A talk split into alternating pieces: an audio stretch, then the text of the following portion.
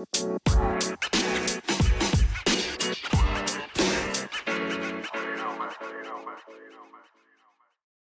hey, super tof dat je luistert naar een nieuwe aflevering van de Positief met Pubers podcast.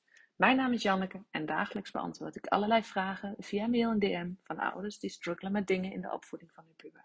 Ik beantwoord deze vragen en in de podcast behandel ik elke aflevering een vraag met jou. Ik geef je mijn visie en ik neem je mee in mijn dagelijks leven. Mocht je dat nog niet gedaan hebben, abonneer je dan op deze podcast, zodat je geen aflevering meer mist. En als je deze podcast tof vindt, geef het dan zoveel mogelijk sterren of een positieve review. Hoe meer positieve reviews, hoe meer platforms als Spotify en Apple Podcasts deze podcast gaan aanbevelen aan andere ouders die deze podcast nog niet kennen. Daardoor kan ik groeien met deze podcast. Maar wat ik nog belangrijker vind, daardoor kan ik nog meer ouders bereiken die met soortgelijke struggles zitten als dat jij misschien zit. Je zou me enorm plezier mee doen. Dus dank je wel alvast. En nu gaan we gauw beginnen.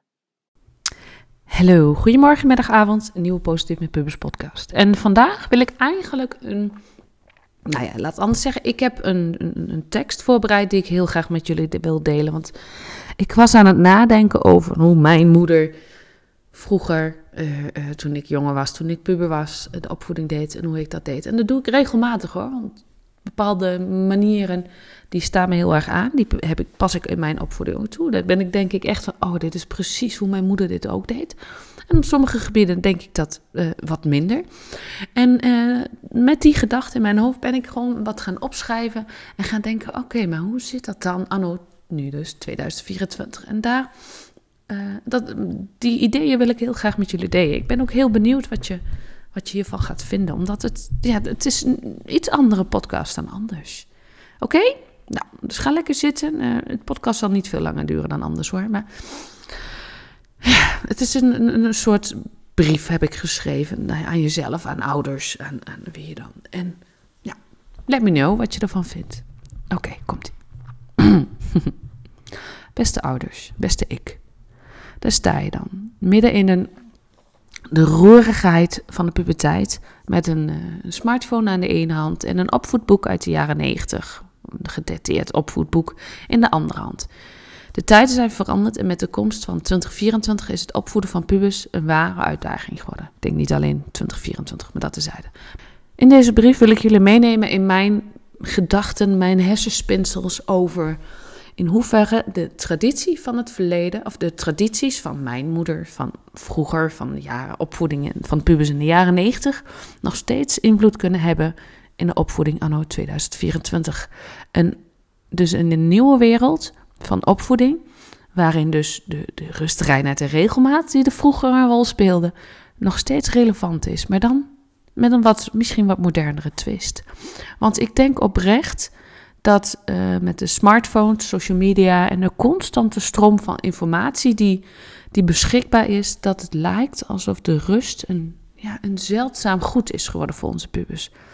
En de ene kant heb je dus die constant het aanstaan, aan de andere kant gun je je puber gewoon even die rust van het, mam, ik verveel me. Ken je die opmerking? Nou, en ik denk oprecht dat de rust niet verloren is. Ik denk alleen en dat het vooral draait om het beheersen van die digitale stroom aan informatie. Dus aan de ene kant wil je je puber opvoeden met de tools om gezond schermgebruik te cultiveren, te, normaliseren. En aan de andere kant wil je ze ook leren de digitale detox, zoals dat tegenwoordig uh, genoemd wordt. En moedig je hen aan om wat minder schermtijd uh, te gebruiken, zodat ze een goede nachtrust hebben. Want een uitgeruste puber is toch wel een gelukkige puber en een minder prikkelbare puber, weet ik nu uit ervaring. En laten we niet vergeten dat mentale rust misschien wel net zo belangrijk is en misschien nog steeds wel onderschat wordt. Dus leer je puber de kracht van mindfulness en ontspanningsoefeningen en ademhalingsoefeningen. Samen een ademhalingsoefening, zoals ik net al doen, zei, kan een geweldige manier zijn om mentale rust te creëren, maar ook om verbinding te creëren en tegelijkertijd stress te verminderen.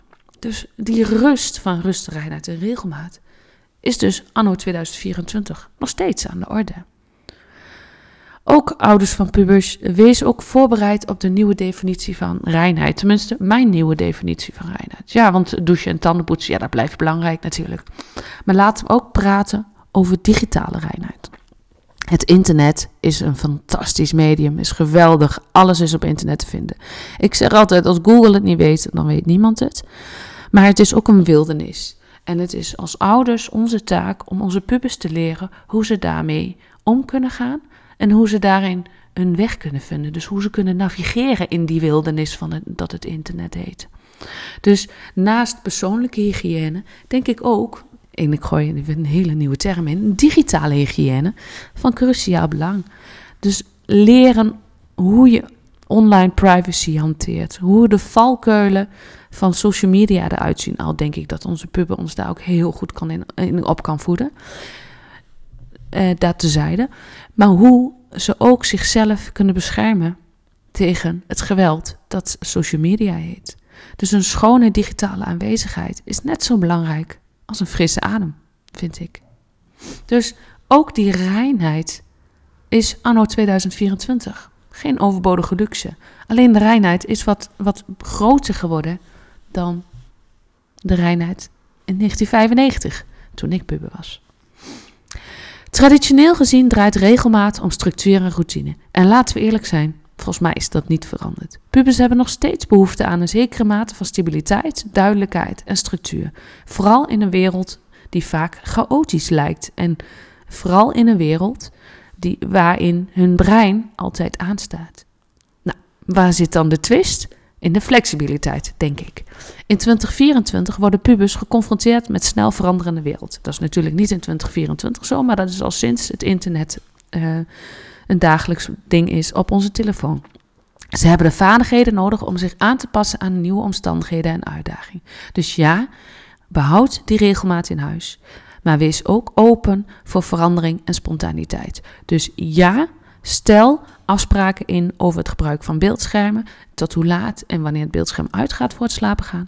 Maar wees, ook daarin wat flexibeler als het gaat om hoeveel tijd je op een beeldscherm zit.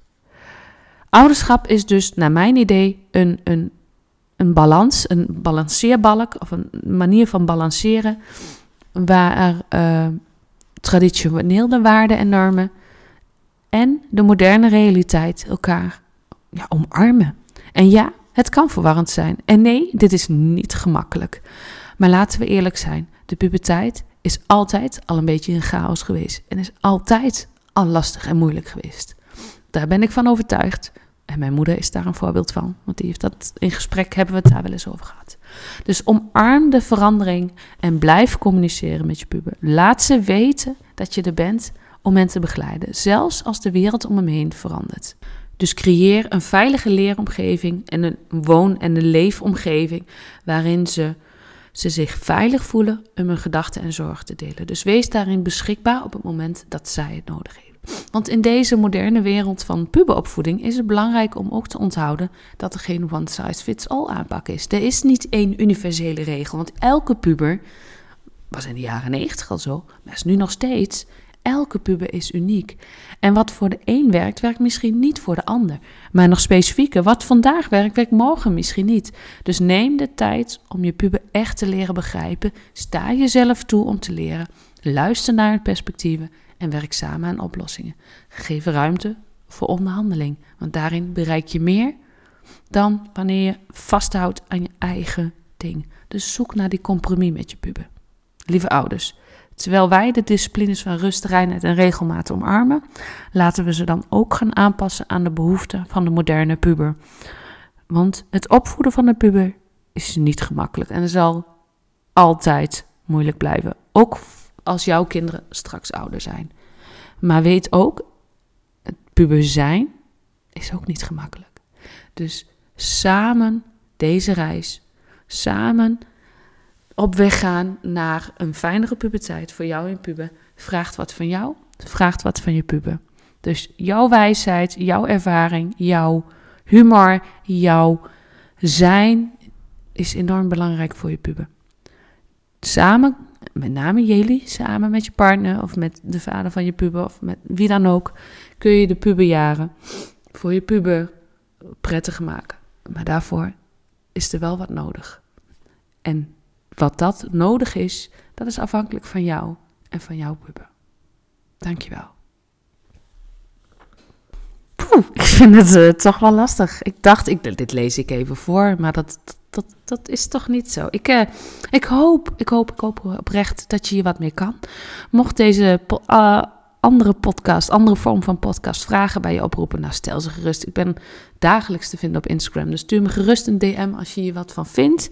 Ook als je het niet wat vindt, laat het me vooral weten, want daar kan ik weer wat mee. Mocht je deze podcast waardevol vinden, deel hem dan op je social media kanaal of deel hem met andere mensen. En daarmee zorgen ervoor, samen voor, dat het leven van de puber net wat leuker wordt en net wat fijner wordt. Omdat wij in staat zijn anders te kijken naar de puberteit en dus anders te gaan kijken naar onze puber. Daar doe ik het allemaal voor. Dankjewel voor het luisteren en heel graag tot de volgende keer.